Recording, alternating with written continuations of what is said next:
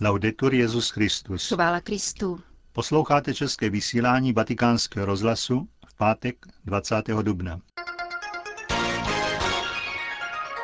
Po zpravodajství ze světa vám přineseme homilí otce Richarda Čemuse. A od mikrofonu vás zdraví Jana Gruberová a Josef Koláček. Zprávy vatikánského rozhlasu. Turecko. Naše žádost o právní uznání církve v Turecku se setkává ve společnosti s pozitivním klimatem, potvrdil naší rozhlasové stanici předseda Turecké biskupské konference. Monsignor Ruggero Franceschini v tomto týdnu poprvé v historii navštívil turecký parlament, ve kterém se projednává znění nové ústavy. Izmirský arcibiskup předložil podle vlastních slov poslancům Velkého národního schromáždění požadavky a problémy katolické církve.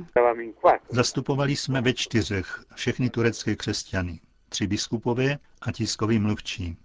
Poslanci nás nechali vůbec poprvé hovořit, jak dlouho jsme chtěli. Žádné rozhodnutí nepadlo.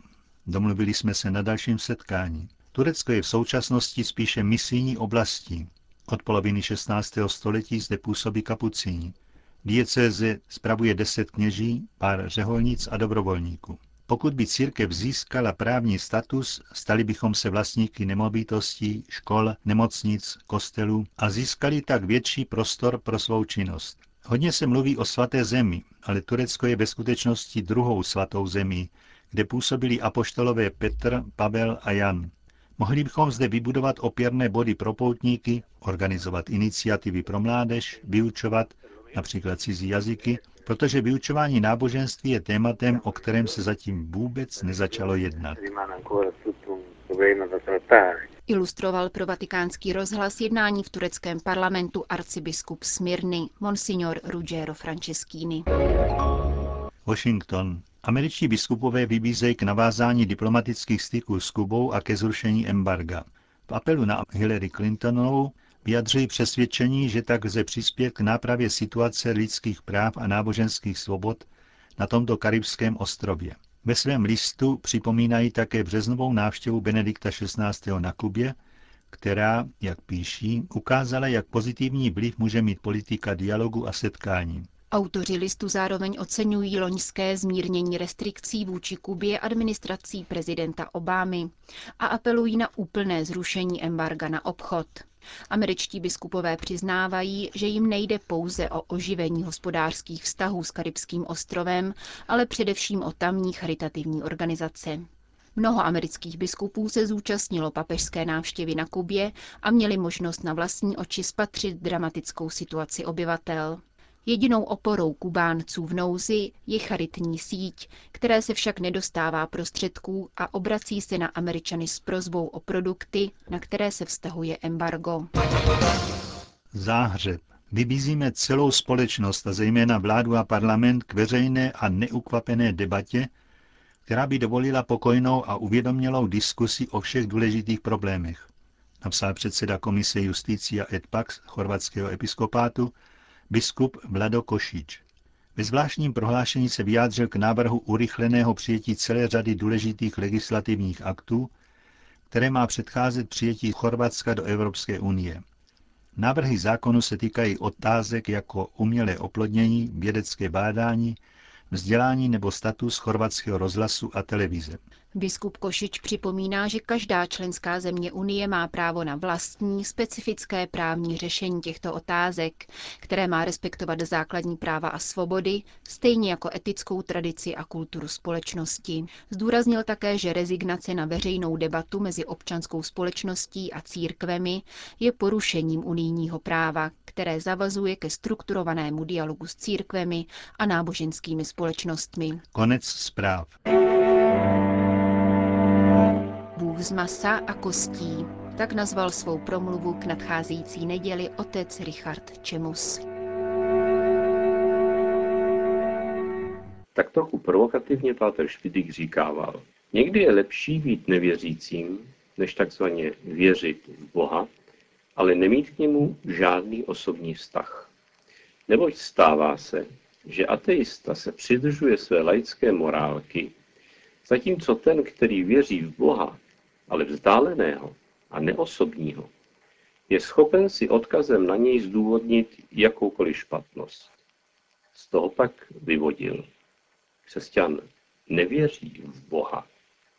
Křesťan věří v Boha Otce. To vyžaduje osobní vztah lásky, která zavazuje. Osobní, láskyplný vztah mezi člověkem a Bohem je pak jediným skutečným cílem náboženství. Velikonoce jsou závratnou událostí, kterou nám Boží syn vybojoval účast na svém důvěrném vztahu s Otcem, aby se stal i Otcem naším. A my, jeho děti. Stálo ho to život. My mu za to stáli. Znamená-li slovo náboženství, pěstování kultu, bohoslužby, vůbec veškeré lidské snahy překlenout propast mezi člověkem a Bohem, pak křesťanství v tomto smyslu náboženstvím přestává být. Přerůstá jej. Ježíš byl popraven za branami svatého města Jeruzaléma jako bezbožný. To není náhoda.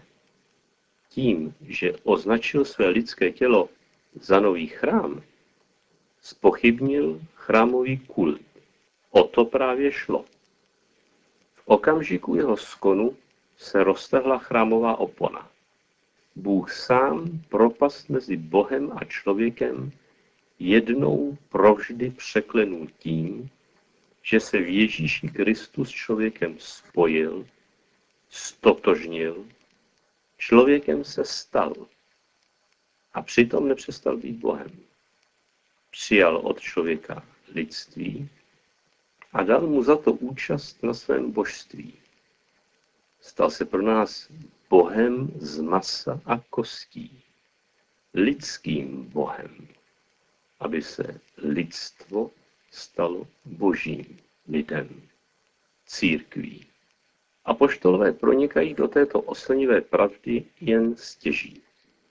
Kdykoliv jim ji vzkříšený pán trochu poodhalí, pro samou radost tomu nemohou uvěřit a jen se diví, jak dosvědčuje evangelista Lukáš.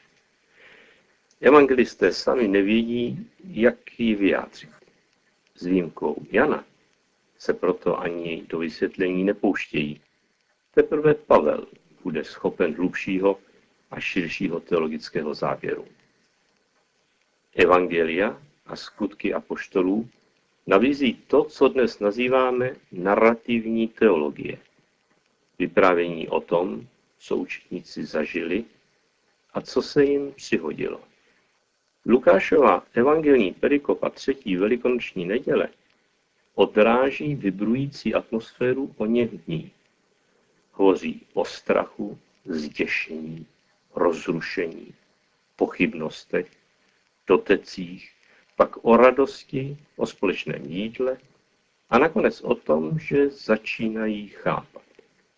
Dva učedníci vypravovali, čteme u Lukáše, co se jim přihodilo na cestě a jak Ježíše poznali při lámání chleba.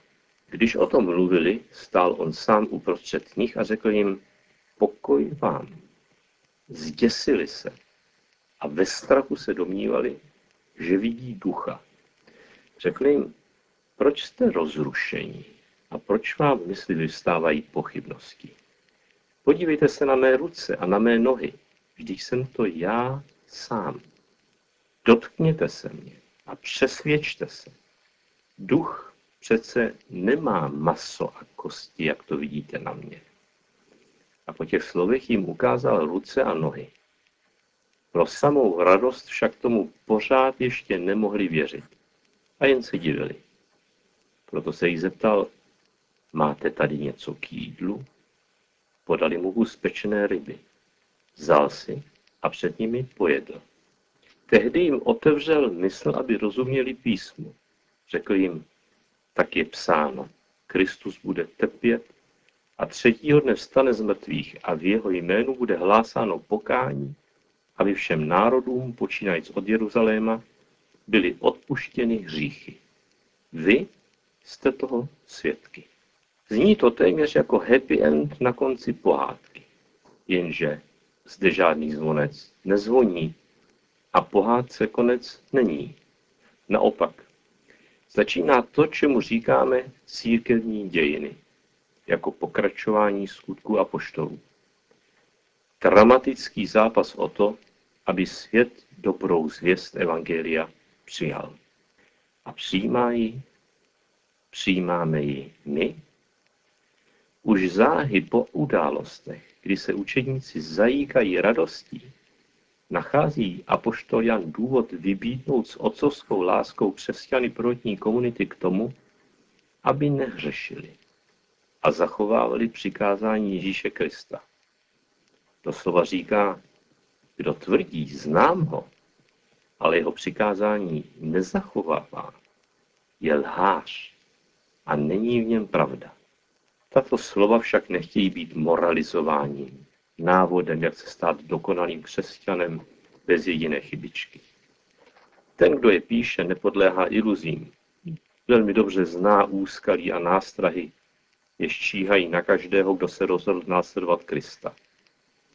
Proto v zápětí dodává, zhřeší-li však někdo, máme přímluvce u Otce, Ježíše Krista, spravedlivého. V tomtéž duchu k nám promluvají svědectví ze skutků, v níž se zdůrazňuje, že dokonce i ti, kteří se zřekli Ježíše, původce života, a vydali ho na smrt, mají naději na odpuštění hříchů. Doslova na jejich zahlazení. Podmínkou je však opravdové obrácení a pokání.